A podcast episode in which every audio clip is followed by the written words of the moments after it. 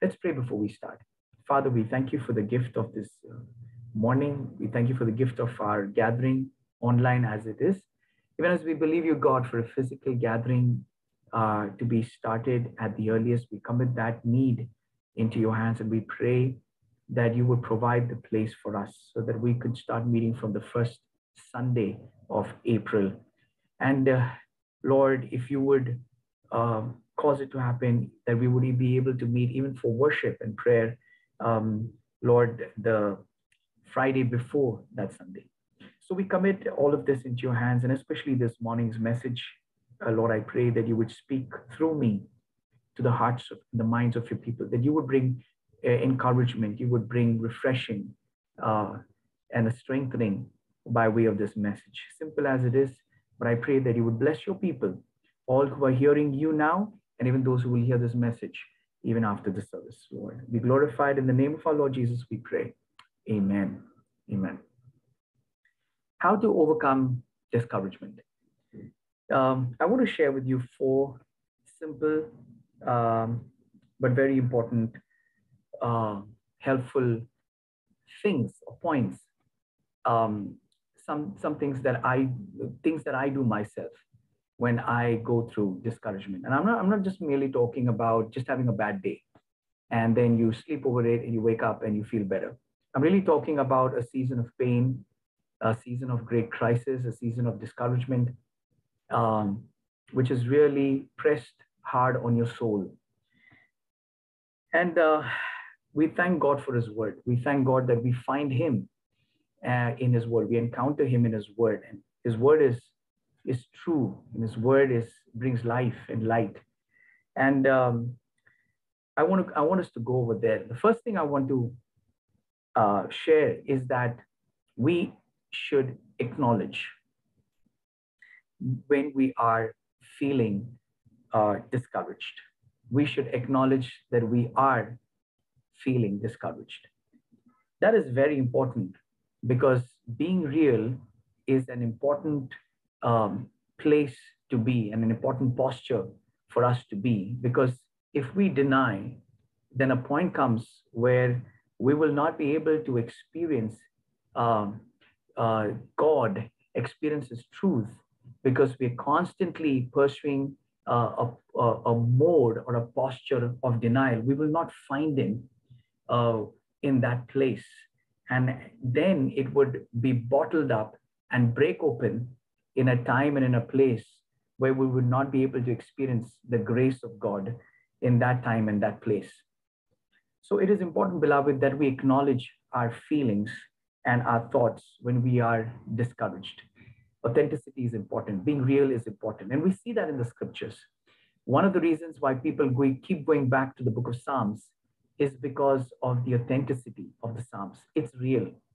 You know, there are moments of pleasure in worship, in thanksgiving, in praise. And there are so many recordings of David and the other psalmists who are sharing their pain with God. They are sharing their despair with God.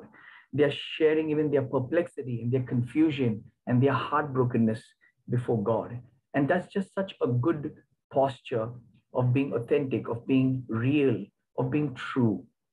And so the first thing I want to share with anyone right now, on with all of us, because at some time or the other, we will be facing discouragement, is that be real, beloved. Be authentic. Don't deny what you're feeling and what you are thinking.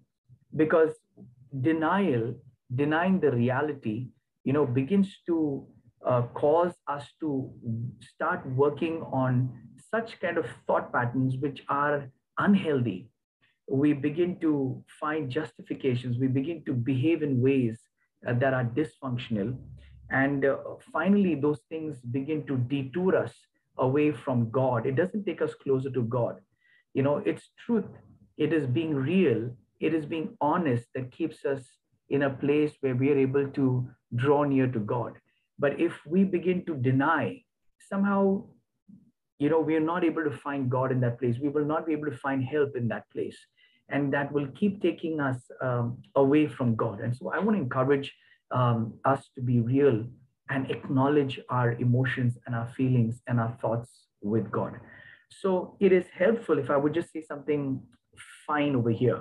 It's helpful to not talk to yourself, but it's helpful at that time to talk to God, to be aware that He is with us, He's with you, He's with me.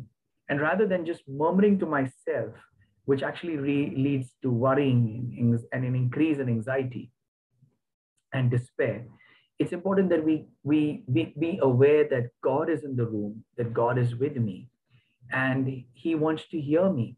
And we begin to speak to Him what we're feeling, what we're thinking. And it is so beautiful to experience uh, the loving, tender touch and presence of God yeah, in our times of despair.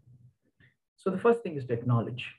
Secondly, discouragement is not your enemy. Now, um, you know, one of the things that we learn even about pain is that it is important for us as humans to know where we are hurting because that's the place we need to give attention to. Um, the reason God physically and spiritually, emotionally, psychologically wired us to experience pain is because pain indicates the place that needs attention.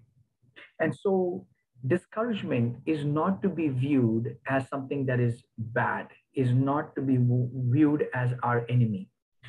Just as fear is not your enemy when you are getting close to the edge of a cliff, when you're about to do something wrong or dangerous, and when your alarm systems go on and you're experiencing fear, that fear is not your enemy. That fear is trying to tell you that move away from this place and don't do that or don't walk so close to the edge of the cliff. In the same way, discouragement can be a helpful reminder that we are not sufficient in ourselves, but that we need God.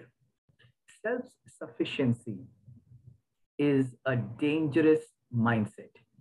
It immediately detaches a person from God and puts the person outside of the grace of God.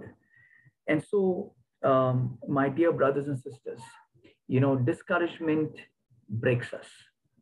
And um, it, it, it is a place where we can experience our, our absolute need for God. And so look at Psalm 34, verse 18 to 19. This is such a beautiful, comforting verse. And may this verse comfort uh, you right now. Psalm 34, verse 18 to 19 says, The Lord is near to the brokenhearted and saves those who are crushed in spirit. The afflictions of the righteous are many, but the Lord rescues him from them all. You know, the Lord is everywhere we absolutely believe in the omnipresence of God. But in a special way, you know, when we when we read and study the word, we become aware that there are certain places and to certain people in certain situations that God makes his presence more real and more tangible. We see that. We look at how, you know, God, you know, manifests his presence and power. But look at this. This this is a verse that helps us understand who experienced the nearness of God. There are these people who are brokenhearted and who are crushed in spirit and who experience the nearness of God. You know, being vulnerable before God, you know, coming to Him in our discouragement, coming to Him in our pain, coming to Him in acknowledging our helplessness in ourselves even helplessness in terms of the limitations of people around us, you know, is a good thing because it's in that place you and I will experience the help of God, the nearness of the Lord. What would you and me prefer to have? Merely the nearness of men or the nearness of God? Obviously, the nearness of God. And so don't view discouragement as your enemy, but rather come to him in your pain and discouragement and be aware that he's near to you. and that He wants to help you, that He wants to comfort you, strengthen you, make a way for you, and, uh, and that you will have the joy of finding God in your pain, as many of the saints in the Bible did. We know that David did. We know that he begins the Psalms with pain, but he ends the Psalms with joy most of the times. You know, we, we see other men and women in the Bible who cried out to God in their despair, who cried out to God in their afflictions, and, and God heard them, and God rescued them, and God delivered them, and God blessed them, and God strengthened them. May that be too our story. Look at Isaiah 42, verse 3. A bent reed he will not break off, and a dimly burning wick he will not extinguish. He will faithfully bring forth justice. You know, this, this, this verse is a verse of such tenderness. You know, the Lord will hold you so tenderly, so gently, that it says with the Messiah here, prophesied by Isaiah, a bent reed he will not break off, and a dimly burning wick he will not extinguish, but rather he will he will encourage you to come back into flame. And so if you feel like a like a bent reed right now, you're saying, God, this has been too heavy on me, or you're just feeling so uh, so let down that you feel your your passion for God and your excitement for the things of God have grown so dimmed down.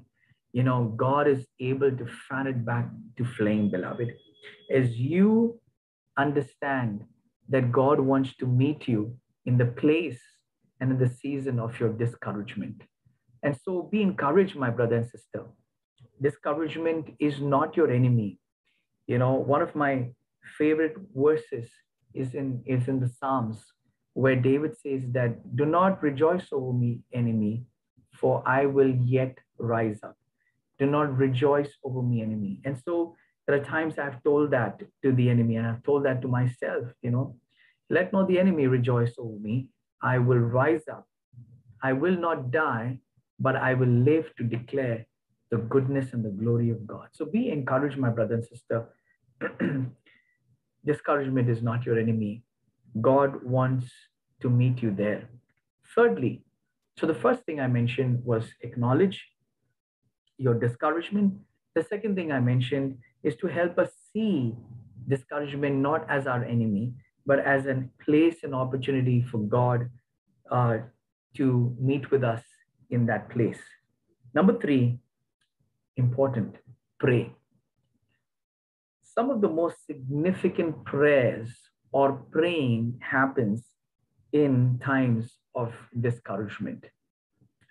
You know, somehow, you know, God is able to do massive, mighty things in his church when his church goes through testing times, when his church goes through persecution, you know, somehow historically, when you read church history, you find the church doesn't do well in good times. The church doesn't seem to, you know, be able to maximize the grace of God, you know, in fair weather, in good weather. The church begins to appropriate more of the grace of God and grow in the things of God, grow in faith, in, in purity, in holiness, in prayer, you know, in times of discouragement. And, and, and, you know, we see some of the most significant prayers and some of the most powerful encounters that men and women had, as recorded in the Bible, were in times of their pain, in times of their despair and, and discouragement. You know, for example, you know, one of my favorite um, stories. I use the word story in a, in a very factual, true sense, not myth, not as a myth, but as a fact. And you know, is the story of of Samuel's mother Hannah. You know, she went through such pain and discouragement because of being barren, and uh, when she finally went to Shiloh and went before the tabernacle of the Lord, in the pain of her heart, in the anguish of her heart, when she prayed, you know, she prayed a prayer that she would have surely not prayed if she was not in that place of pain. You know, pain makes us pray prayers that we would not pray otherwise. And those prayers usher in the kingdom of God and the glory of God. You must understand that, beloved.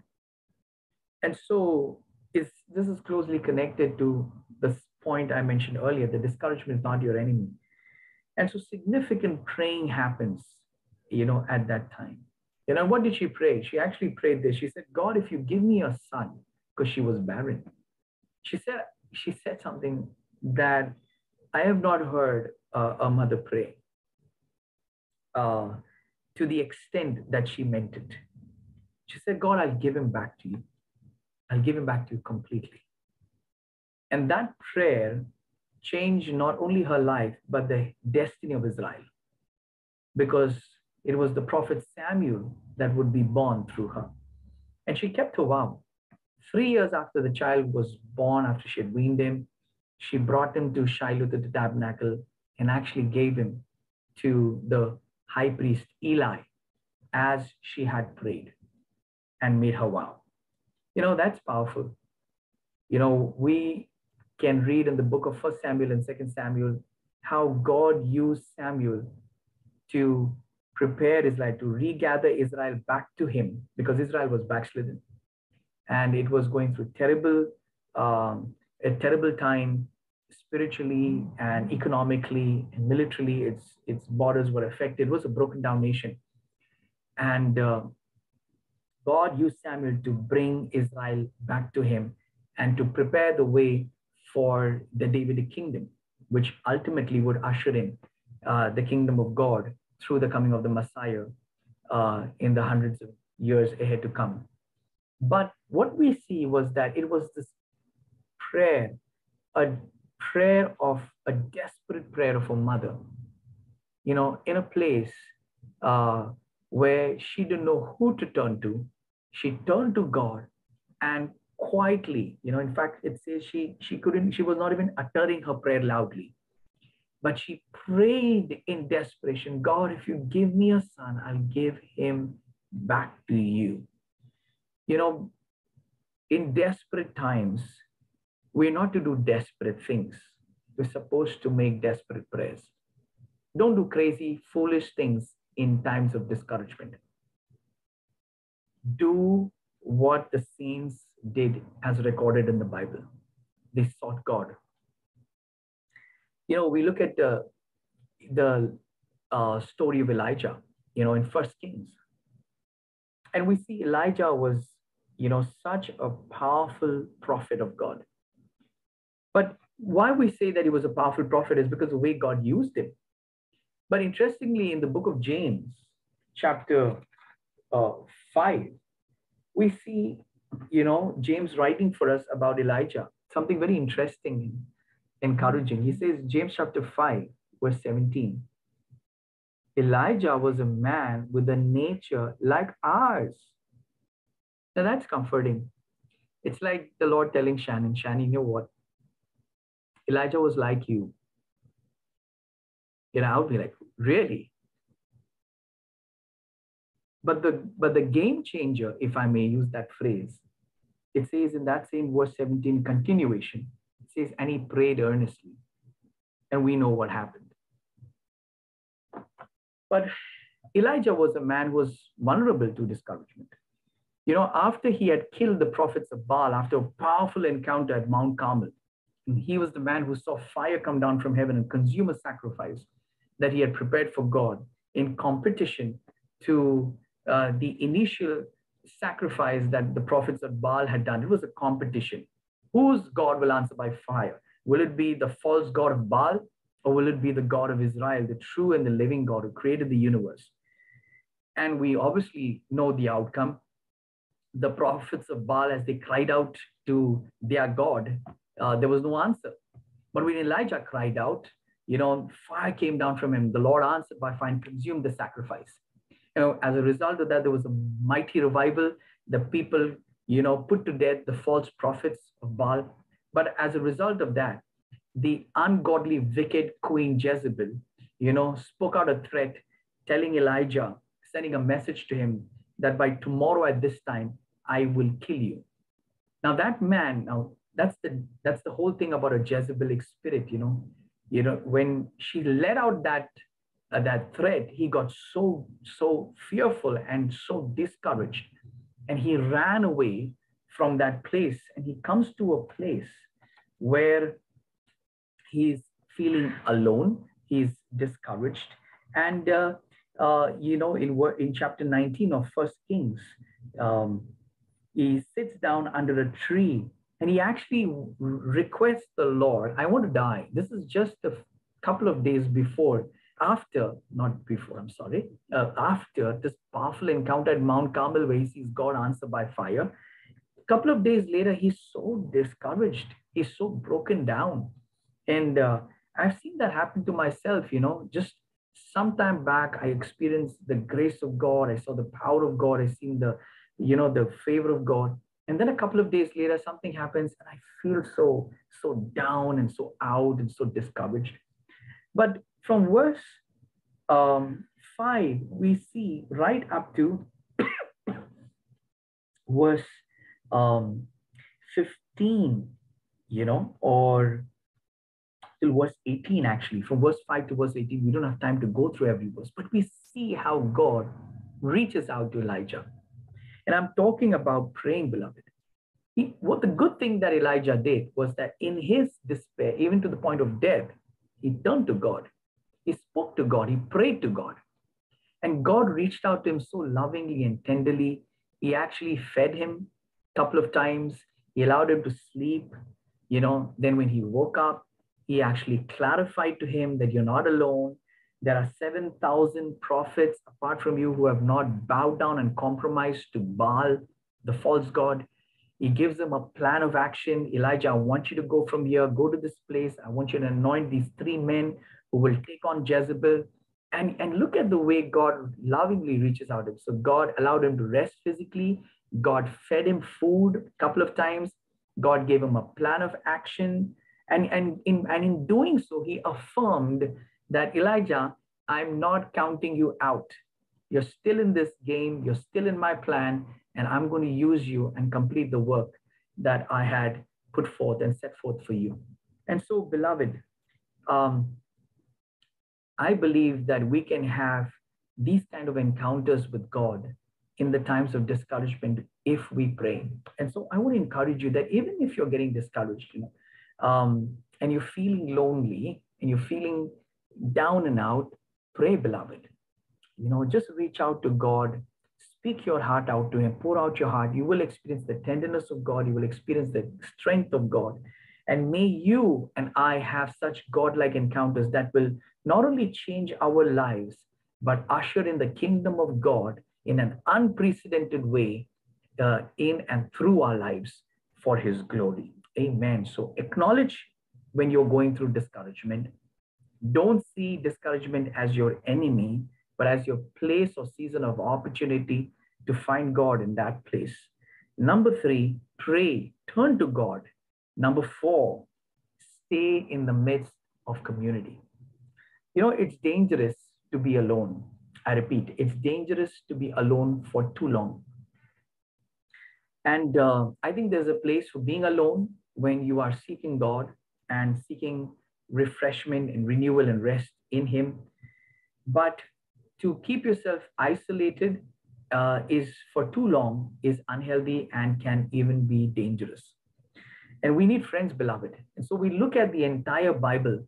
We see one of the things, for example, in that same story of Elijah, that God sent him back to key people. God sent him to anoint uh, the right people to continue the work after him. He even, in fact, restored him back to his school of prophets. And we see how Elisha then began to follow him.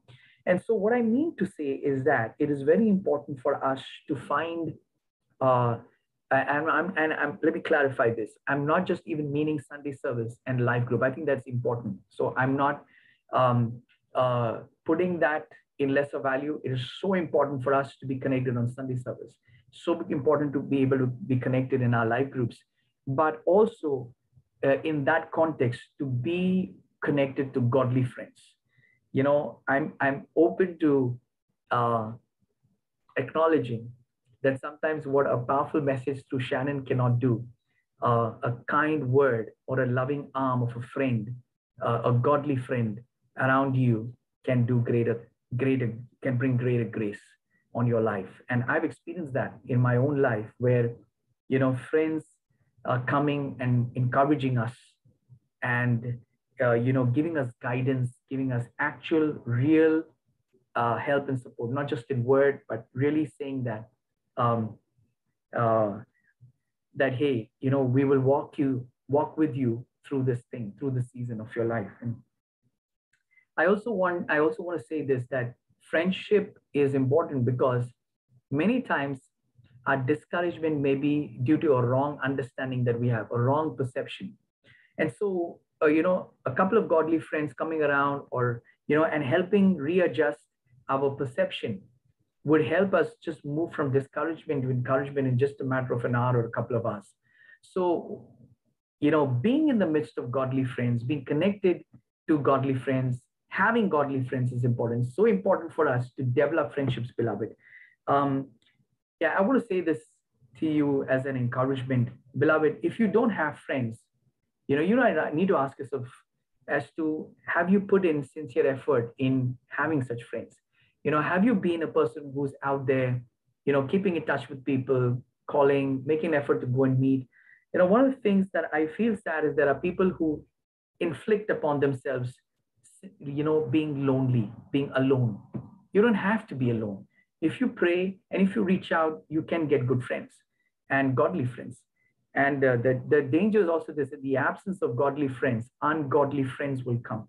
And I think I should be talking about that in some time where um, don't ever misunderstand the biblical command to love one another means to love and associate with everyone. You love everyone, but you don't allow everyone to give you a place of uh, a place in your life of influence and authority uh, to uh, you know take you in the wrong direction. You are not obligated to be associated to unhealthy wrong people. If you do that intentionally, it will cost you, and your life will unfortunately bear that kind of wrong fruit but be in touch with godly people, loving, godly friends who will encourage you, build you up, guide you, correct you when you need to, and give you actual uh, real time help and support. So, stay in community, beloved.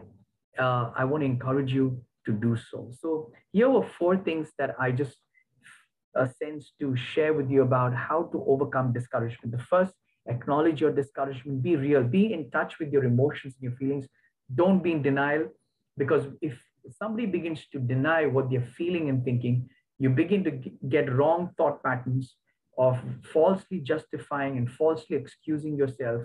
And that will lead to a dysfunctional kind of a behavior that will detour you away from God. Secondly, discouragement is not your enemy, it can be a place, an opportunity for you to find the Lord, to experience His tender, loving care, His encouragement, His presence, for the Lord is near to the brokenhearted. Thirdly, pray. Some of the most significant praying can happen in times of discouragement. Amen. Amen. For example, we see about we saw about Hannah or about Elijah. You know, God can really usher in his kingdom in an unprecedented way when we turn to him in prayer. And so may you find God in your times of discouragement as you turn to him by his grace. Fourthly, don't be alone for too long. Stay in community. Have godly friends. Be connected to the Sunday services and the life groups, as most of you are doing well in that. But uh, be in the midst of godly friends who will lead you and walk alongside with you, you know, to take you closer to God. Amen. So be encouraged, beloved. God is with you. He's for you. He's not against you. He gave his only son to die for our sins so that we would have the gift of eternal life, the gift of sonship, and uh, we would have a hope that is unshakable and no one can take and nothing can take away from us. Let me pray with you right now. Father, we thank you for this precious uh, morning and uh, this word, a simple word of encouragement that has come. I pray, the Lord, you would encourage your children right now. You would minister to them right now by your spirit, by your word, that those who are right now feeling discouraged and really at the bottom would experience your loving arms around him, around her. They would experience your presence right now. They will experience your peace and your strength in their inner man, oh God. Lord, I pray that this would be a week of rest and renewal, even as Elijah experienced that, God, just a resting in you, a re- renewal in you, a strengthening in you. I pray that it would be so for every brother and sister of mine who's discouraged right now. Bless them, oh God. And may, Lord, you do powerful things in their life and encounter them. And I pray that, Lord, you would enable us to turn to you, uh, God, and find you in that place of discouragement, in, our, in that place of our pain. For you care for us, for you are near to the brokenhearted and to those who are crushed in spirit. Thank you, Lord, for this uh, precious time. Pray your blessing over every family, God. Help us, God, to once again gather again physically in our life groups, in our Sunday services. We commit this need into your hands. Lord, make a way for us, provide for us. Do what only you can do, God. We are your people, we're your children. You are our Abba Father, our good shepherd. Thank you, Lord Jesus. Even so, Lord Jesus, come quickly, for your coming is nearer than ever before, God. Be glorified, Lord. In the name of our Lord Jesus, we pray. Amen. May the Lord bless you. Take care. We'll be in touch.